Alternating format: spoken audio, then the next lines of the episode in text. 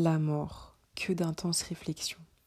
Je pensais constamment à ce qui pourrait se passer si je mourais sans avoir débuté ma vie.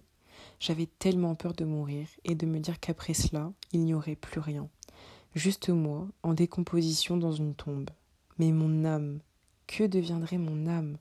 Se décomposerait-elle aussi? Ma première année de psychologie débuta. Je sentais que cette année allait m'éclairer. Je me rapprochais de plus en plus d'un entourage en connexion permanente avec Dieu, ce qui me permettait d'éveiller un petit peu plus ma conscience divine. Une nuit, j'étais tombée sur une vidéo explicative des bienfaits que nous aurons dans les jardins au cours d'eau ruisselant, si Dieu nous l'accorde et que Dieu nous l'accorde à tous. Il y avait des images dans cette vidéo illustrant quelques-unes des récompenses, et j'étais comme subjuguée. En fait, j'étais totalement rassurée. Je me disais, si c'est cela qui m'attend après la mort, après ma mort, alors je veux signer. De plus, les illustrations ne reflétaient pas le un quart de ce qui nous est réellement promis, et seul Dieu sait. Depuis ce jour-là, ma vision de la mort avait totalement changé.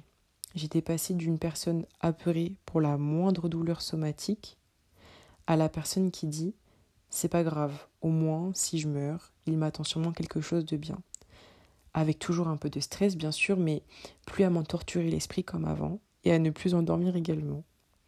C'est ainsi que le voile sur mes yeux et mon cœur se leva petit à petit.